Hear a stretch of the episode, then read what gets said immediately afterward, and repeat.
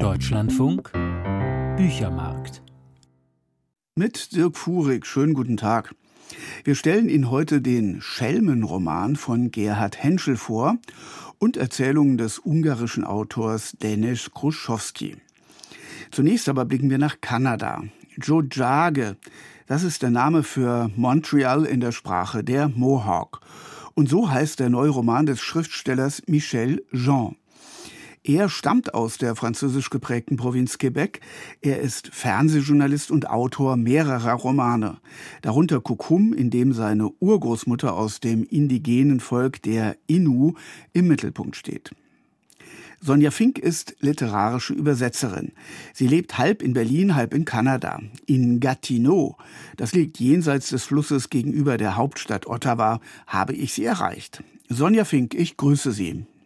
Ja, hallo, ich freue mich sehr. Frau Fink, Sie haben diesen Montreal-Roman nicht übersetzt. Michael von Kilischhorn war das, aber Sie kennen Michel Jean sehr gut, nicht wahr? Und Sie begleiten ihn ja auch demnächst auf seiner Lesereise durch Deutschland. Ja, das ist richtig. Und ich kenne auch den Übersetzer sehr gut. Das ist ein Kollege von mir, äh, Michael, und eben den Autor Michel auch. Ähm, wir waren schon zweimal zusammen auf Lesereise in Deutschland. In Michel Jeans Roman Jojage, also Montreal, stellt Michel Jean eine Gruppe der Bevölkerung in den Mittelpunkt, die selten vorkommt in der Literatur, nicht nur in der franco-kanadischen, arme, obdachlose, ungebildete. Ist das denn das Bild, das viele Kanadier heute immer noch im Kopf haben, wenn sie über indigene Kanadier sprechen?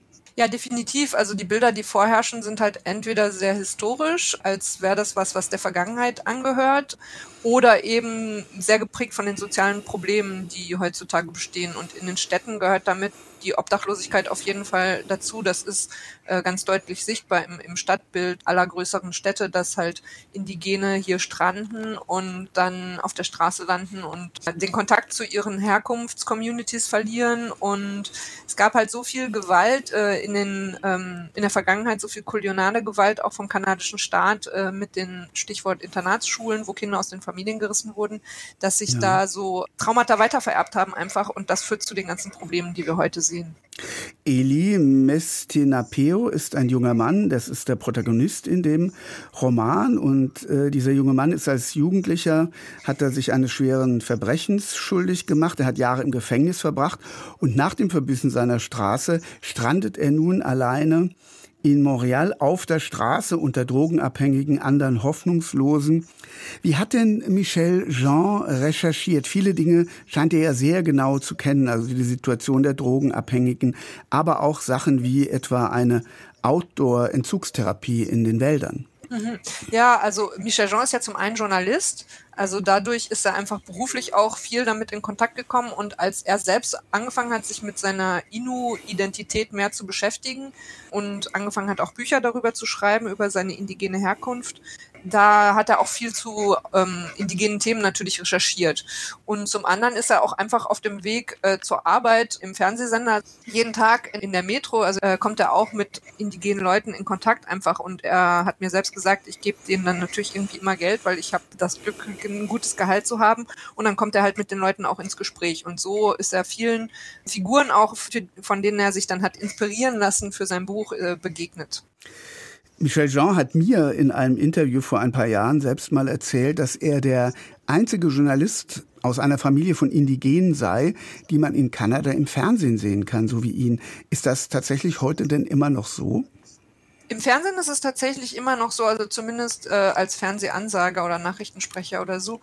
Es ändert sich gerade so ein bisschen eben. In der Literatur hat es sich sehr geändert. Also ich bin jetzt seit 15 Jahren hier in Quebec, also halb in Quebec und halb in Deutschland eben. Und ich habe das mitbekommen, als ich hierher kam. Da gab es einfach überhaupt kein indigenes kulturelles Leben in der Öffentlichkeit. Und ähm, das hat sich sehr verändert, dass es jetzt Filme gibt, Fernsehserien, Bücher. Äh, da tut sich viel. Aber tatsächlich im Journalismus noch weniger. Wie schätzen Sie denn die Bedeutung von Michel Jean und äh, seiner Literatur in diesem Zusammenhang ein? Haben seine Romane, der erfolgreiche Kukum oder eben jetzt äh, Jojage, Montreal, die Sicht auf, der, auf die Situation der Ureinwohner verändern können? Konnten die dazu Anstoß geben? Definitiv, weil also äh, in der Literatur ist es natürlich so, es gibt mehrere bekannte auch indigene AutorInnen, aber zum Teil ist es halt etwas mehr so Independent-Literatur und das äh, findet dann natürlich nur ein kleines Zielpublikum. Und Michel Jean ist halt wirklich jemand, der mit seinem Schreiben die breiten Massen erreicht auch. Also er, er hat es geschafft, wirklich diese Brücke zu schlagen, die man sich wünscht, dass er der weißen Mehrheitsgesellschaft sozusagen sehr eindringlich und bildhaft diese Geschichten nahebringen kann und zwar sowohl die soziale Ungleichheit, aber auch die ganze Schönheit und das jahrtausendalte Wissen, was in indigenen Communities vorhanden ist und das wirklich hier ja den Leuten näher zu bringen durch die Literatur. Sie haben es gerade angesprochen, Michel Jean ist sehr bekannt in Kanada und sehr präsent in der Öffentlichkeit, gerade natürlich auch äh, durch seine Tätigkeit beim Fernsehen, aber auch als Schriftsteller gerade in den letzten Jahren. Aber er ist ja nicht so etwas wie ein Aktivist oder doch, sondern eher einer, der durch seine beständige literarische Arbeit die Menschen sensibilisieren möchte.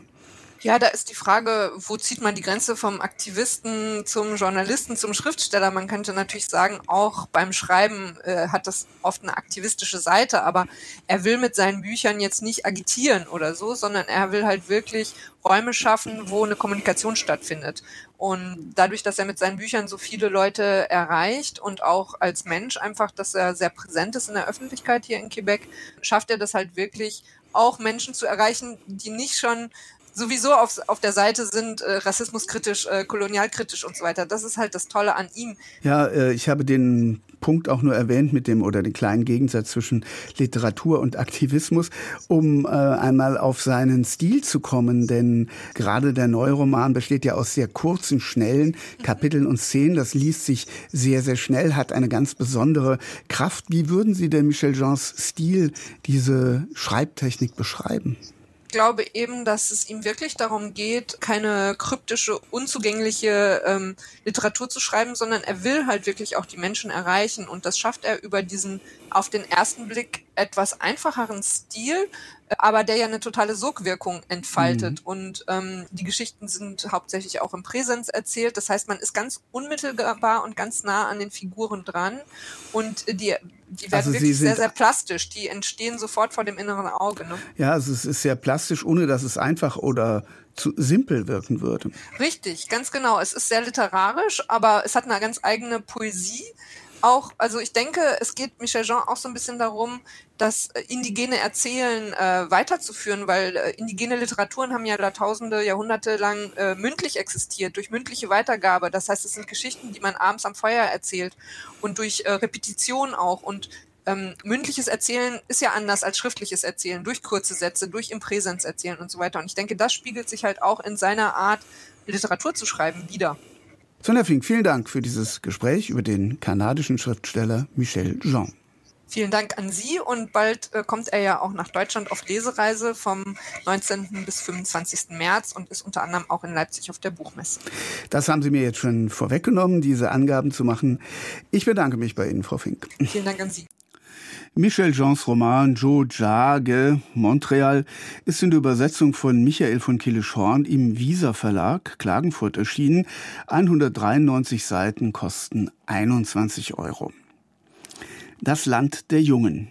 So heißt ein Band mit Erzählungen von Denis Kruschowski, ein Autor der ja, jüngeren oder mittleren Generation in Ungarn. Manche nennen ihn wegen seiner realistischen Schreibweise den ungarischen Jonathan Franzen.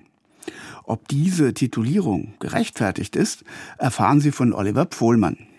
Wann wird ein Mann erwachsen? Ist es der Tag, an dem er sein erstes Kind zeugt? Oder der, an dem er seine Eltern anlügt, ihnen erzählt, man würde zum Klamottenkauf in die Stadt fahren, während er in Wahrheit seine Freundin zur Abtreibung in die Klinik bringt? In Das Land der Jungen, der Titelgeschichte von Dennis Groschowskis Erzählband, muss sich ein 17-Jähriger die Zeit vertreiben, bis er das Mädchen nach dem Eingriff abholen darf. Ziellos durch die Stadt streifend bleibt er vor dem Schaufenster eines Modellbauladens stehen. Modellbau interessiert mich nicht mehr oder nicht mehr so wie früher, aber der alte Reflex ist geblieben. Ich schaue mir die Figuren mit ihren ausdruckslosen Gesichtern an, die sonnengebleichten Panzer und Flugzeuge, die Miniaturmenschen, manche 1 zu 35, andere 1 zu 72 verkleinert, und ich denke daran, wie groß wohl ein zehn Wochen alter Embryo sein mag. Kleiner oder größer als dieser Wehrmachtssoldat, der gerade eine Handgranate auf einen russischen Panzer wirft. So eindringlich wie diese Szene vor dem Schaufenster ist auch der Rahmen dieser Erzählung. Jahre später ist der Protagonist mit einer anderen Frau zusammen, die Hochzeit steht an. Als er noch einmal sein Elternhaus besucht, lässt ihn seine Mutter im leeren Kinderzimmer eine letzte Tüte mit alten Klamotten aussortieren. Mitten in dem Haufen findet sich jene Hose, die er sich am Tag der Abtreibung als Alibi für seine Eltern gekauft hatte. Es ist ihr Anblick, der den Ich-Erzähler in den Abgrund seiner Erinnerungen stürzen lässt. Auch in den anderen Erzählungen des 41-jährigen ungarischen Autors geht es um Momente des Umschlags oder existenziellen Bruchs. Augenblicke, in denen mit einem Mal tröstliche Selbstillusionen fragwürdig werden oder sich widersprüchliche Gefühle auf rätselhafte Weise vermischen die Lust mit der Scham, der Stolz mit der Angst. In Die neuen Wilden fristet ein Fotokünstler, gefangen in einer trostlosen Ehe, sein Dasein als Tatortfotograf. Statt aufregender Avantgarde-Kunst produziert er Aufnahmen einer Familie, die im Schlaf an einer Rauchvergiftung erstickt ist.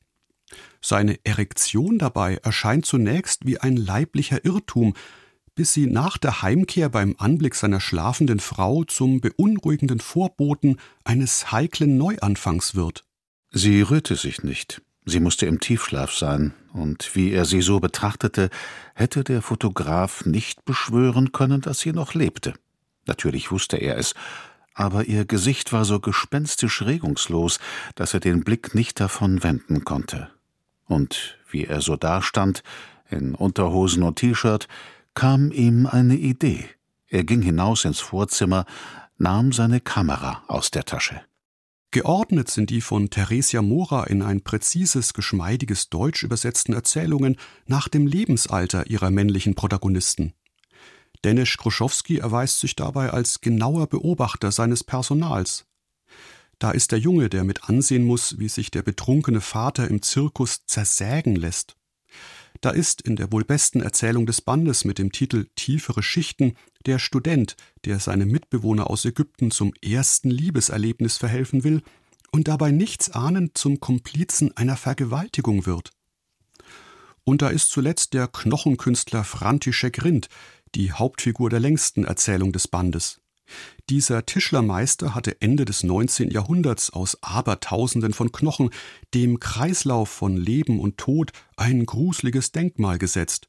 Kruschowski lässt Rind als Künstler triumphieren, aber als Ehemann scheitern, weil er zu sehr der selbsterklärenden Kraft seiner Kunst vertraut.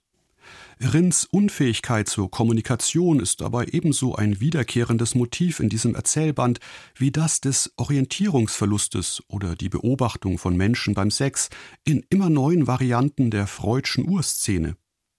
Über die politische Gegenwart von Kruschowskis Heimatland erfährt man in diesen Erzählungen auf den ersten Blick nur wenig, Tatsächlich aber ist die Zerbrechlichkeit dieser Männerfiguren ein eindringlicher Gegenentwurf zu dem im Ungarn Viktor Orbans grassierenden paternalistischen Männerbild.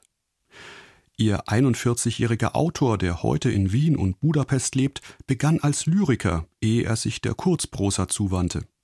2018 erschien sein 500-seitiger Generationenroman über die Desillusionierung der ungarischen Millennials, dessen realistische Schreibweise ihm den Titel ungarischer Jonathan Franzen bescherte.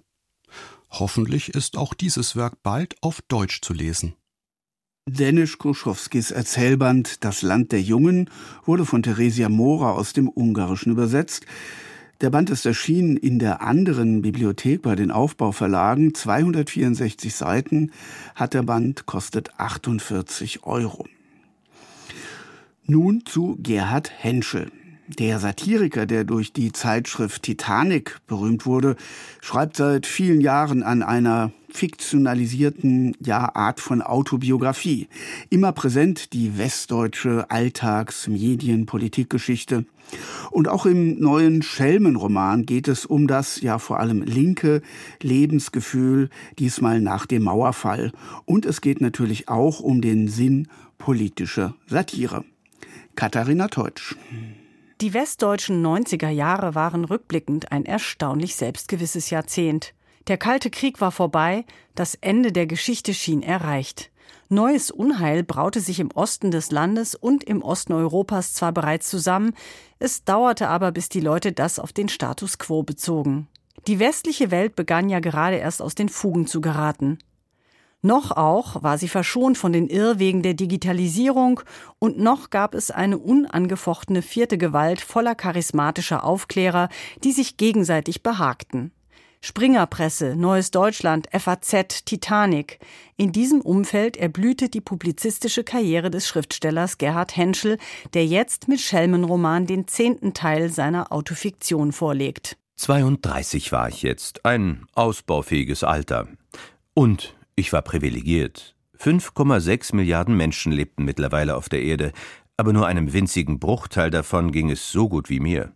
Ich hatte eine halbe Stelle in der Titanic-Redaktion, ein Zimmer in einer Zweier-WG mit Heribert Lenz im Frankfurter Nordend und einen munter wachsenden Freundeskreis. Und soweit ich wusste, war ich kerngesund. Die Zukunft konnte kommen. Wenn Martin Schlosser bei der Titanic nicht genialisch veralberte Titelgeschichten ersinnt, sitzt er in der örtlichen Stammkneipe im Horizont und schwadroniert unter erheblichem Einfluss von frisch gezapftem über alles, was Intellektuelle in den 90er Jahren interessant fanden. Helmut Kohls Sitzfleisch, Nordkoreas Ausstieg aus der Internationalen Atomenergieorganisation, die Privatisierung der Deutschen Post, Charles Bukowskis Aufzeichnungen eines Außenseiters und den fortschreitenden Verfall der öffentlichen Rede natürlich. In die Liste ekliger Sätze, eine Zugabe zur letzten Liste ekliger Wörter, hatte ich in den vergangenen Wochen einige Kandidaten aufgenommen. Sie machen einen großen Fehler, Mister. Wir hatten eine Abmachung, Rachel. Lass uns nicht streiten, okay? Du hast mir so gefehlt, Darling. Sprachkritik ist eine der Stammdisziplinen der neuen und mit der jüngeren Titanic-Redaktion auch neuesten Frankfurter Schule, der als Elder Statesman die Schriftsteller Robert Gernhardt und Eckhard Henscheid zuzurechnen sind. Im Schelmenroman erhalten sie authentische Auftritte. Zusammen mit dem Verleger Klaus Bittermann hatte Henschel 1994 das Wörterbuch des Gutmenschen herausgegeben, worin Polemiken gegen den Sprachbrei barrierefrei linksdenkender Menschen versammelt waren.